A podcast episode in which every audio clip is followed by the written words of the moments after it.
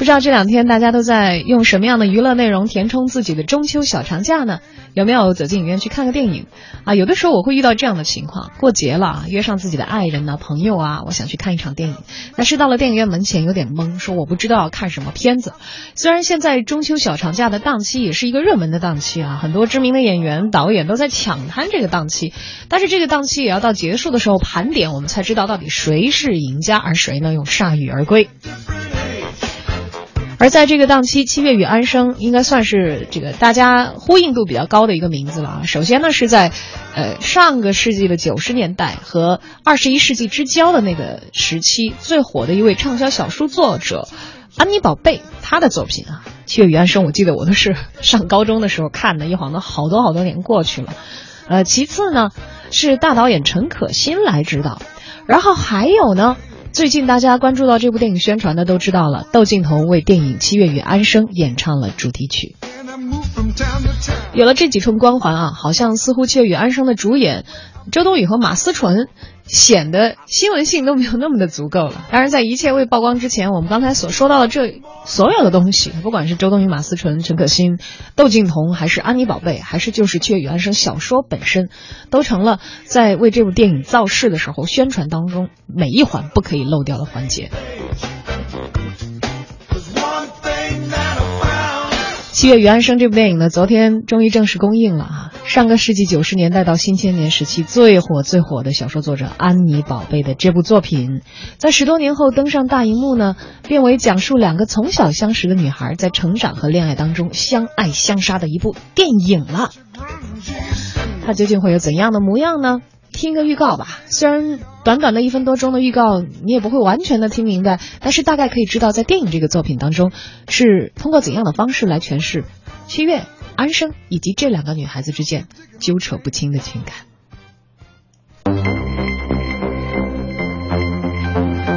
搞过对象吗？没有。平时都是你追别人，还是别人追你啊？真的没有。这么个事儿啊，最近有个女生看上你了。你最好给我老实点。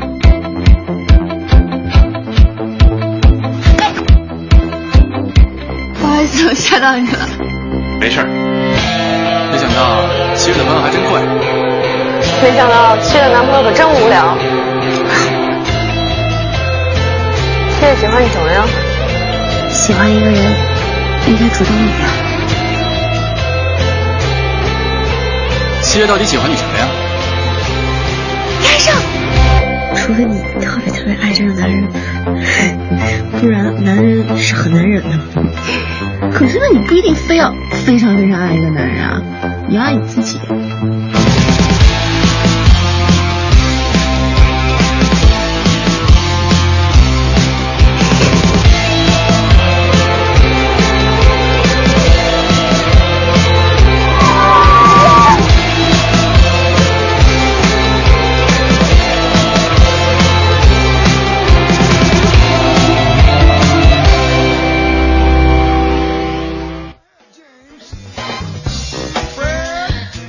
而提到《七月与安生》这部电影啊，刚刚才上映，所以呃，可能目前正在它的这个票房的积累过程当中。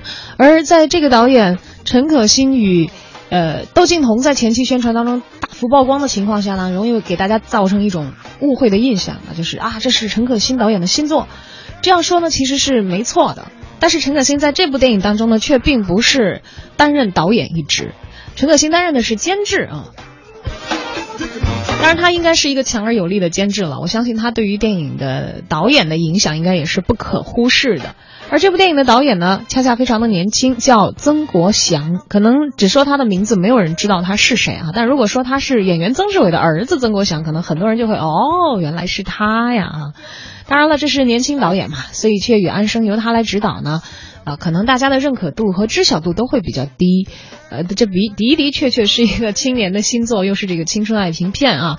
但是有这个陈可辛在监制前面保底的话，也让很多人对这部电影呢也是提振了很大的信心。而在陈可辛的操持之下呢，相信有青年导演和演员的加盟，毕竟是过了这么多年再来讲一个九十年代后期创作完成的故事了，肯定会更多的考虑到今天的观众。那么今日陈可辛呢，也作为这部影片的监制，邀请为影片创作主题曲的窦靖童进行了一次对谈。在一间废弃的厂房里，一张破旧的床垫，一个九零后的新晋歌手和一个六零后的著名导演，两个相差三十五岁的人在这里从音乐、电影一起聊到了人生哲学。有这样的机会，应该说也是拜《七月与安生》这部电影所赐吧。九七年你在干嘛？啊，九七年我我刚出生啊，你九七年出生哇，太恐怖。那你是七月还是安生？你觉得？我应该是，表面看当然实际上是安生了，但是我我我是不相信表面的。嗯，没有，我觉得我的确更像安生。嗯，对。如果是比起，我我我去两个两个人我都占有对一部分，就不是说完全就是反叛的那种，就是我们刚才在聊的那种。不是爱谁谁。对，不是爱谁谁。人本来有趣就是矛盾的嘛，人都有很多面。嗯嗯。所以人不可能只是一样的。对呀。我在写音乐的时候。我可能意识到，我这一生不会拥有这样那样的观点，但是我愿意去探索这些可能性。好像是和《七月与安生》真的是隔了一些岁月啊！毕竟在九七年的时候，窦靖童才刚刚的出生，而《安妮宝贝》这篇小说大火的时候，他可能是三岁都还没有满。而窦靖童在和陈子欣的对谈当中也谈到，说我不想完完全全按照这个社会的框架线条去走，但同时呢，我也不想做一个愤世的人。我有音乐，我没有那么多的刺儿。有些人很清楚自己想要什么，有些人却很迷茫。我希望自己能活得自在一点，不想被言论阻止。谁也不知道下一秒这个世界上会发生什么事儿。做自己喜欢的事情是最幸福的。我想做个有目的的叛逆者。就像刚才在对话当中啊，陈可辛还问到了窦靖童，说你觉得你跟七月和安生到底哪一个像一点？影片里的安生是一个潇洒不羁的女孩，而七月呢，则是文静又乖巧的。从外表来看，凌乱头发、炫酷造型、个性纹身的窦靖童，完全就是另外一个安生。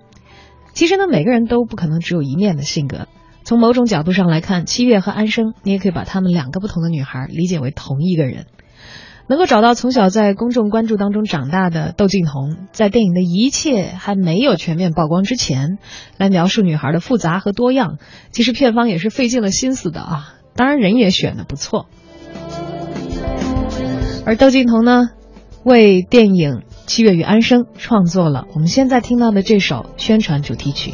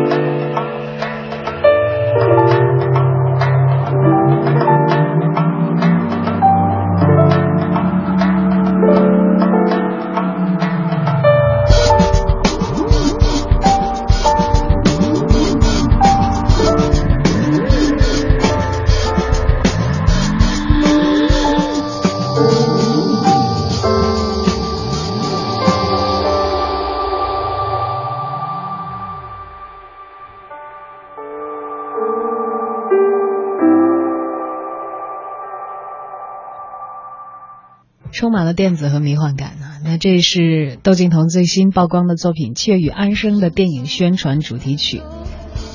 毕竟啊，今天的年轻人还真的跟当年我们身为年轻人看《安妮宝贝》创作《雀与安生》这个小说的时候，真的是不一样了。他们所面对的世界更加的广阔，选择更自由，联络也更加的方便和容易。新的年轻人买不买这种以前的小说写青春的这种账啊，暂时还很难得知。而当《安妮宝贝》现在也已经改名为庆山了。之后，已经步入中年的当年的他的读者们，又还会干了这碗青春电影的鸡汤吗？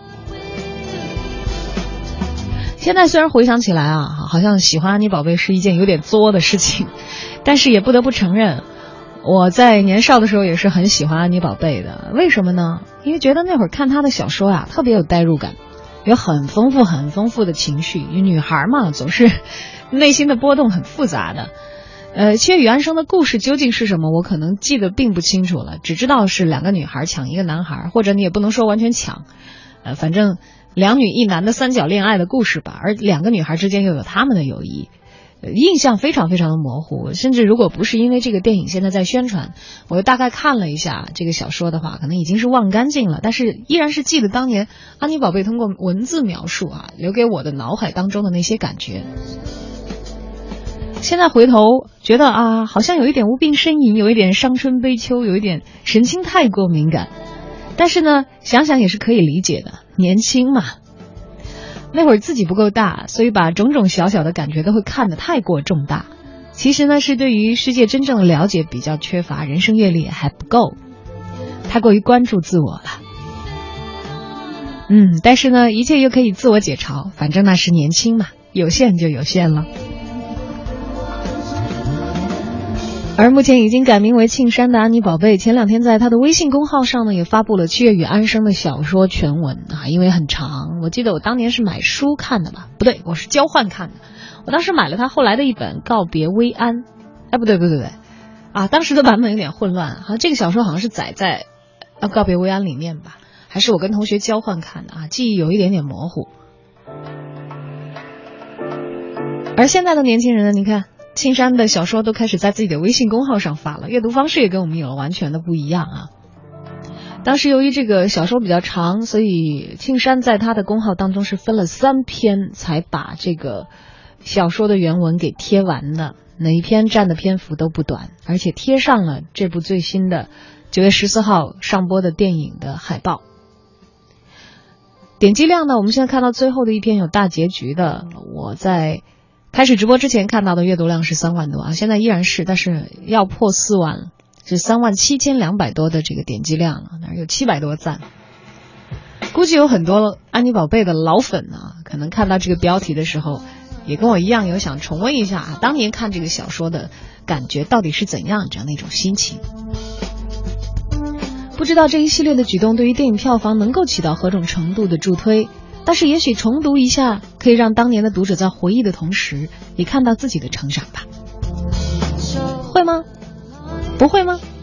那么，在这首歌唱完之后，跟大家分享一点点《借月与安生》小说的原文片段吧。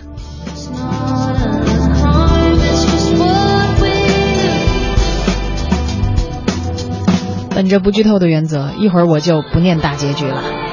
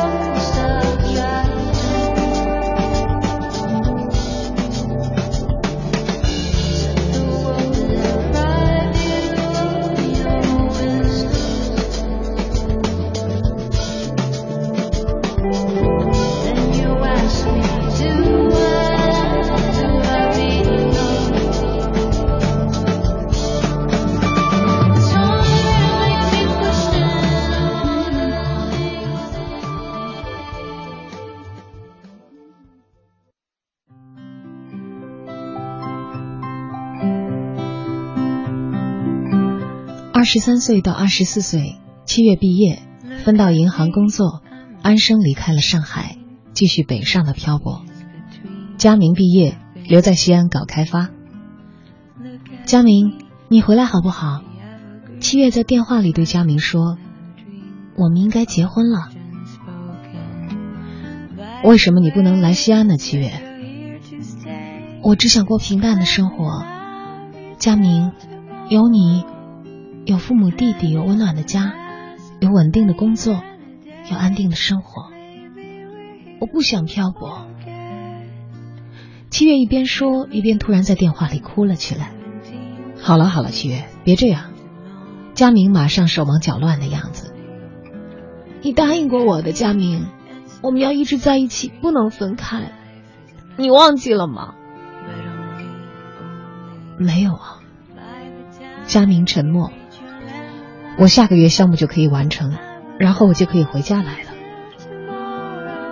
谢谢佳明，我知道这样也许对你的发展会有影响，可是我们需要在一起，生活同样会给我们回报的，你要相信我。我相信你，七月。佳明在电话的那头停顿了一下，然后他说：“七月，安生来看过我，他好吗？他不好，很瘦，很苍白。他去敦煌的时候路过西安来看了我，匆匆忙忙的就走了。你能劝他回家来吗？我想不能。七月，好了，我挂了。佳明。”挂掉了电话。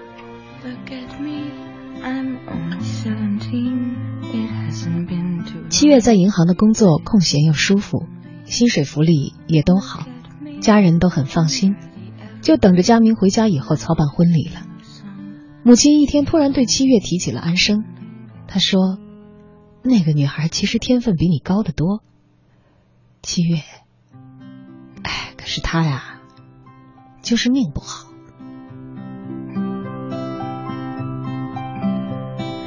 Look at me, I'm only seventeen. The many years between us have been broken. Look at me under the evergreen.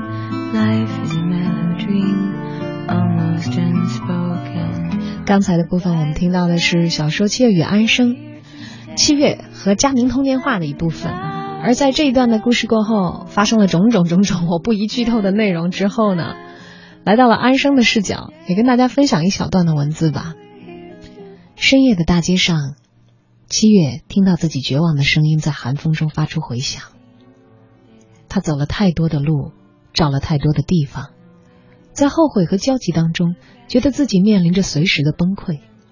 他在路上蹲下来，佳明把他抱起来，对他说：“七月，对不起。”那佳明，你爱的到底是安生还是我？为什么你不告诉我？佳明沉默的抱住悲痛的七月，他只是紧紧的抱着他，不发一言。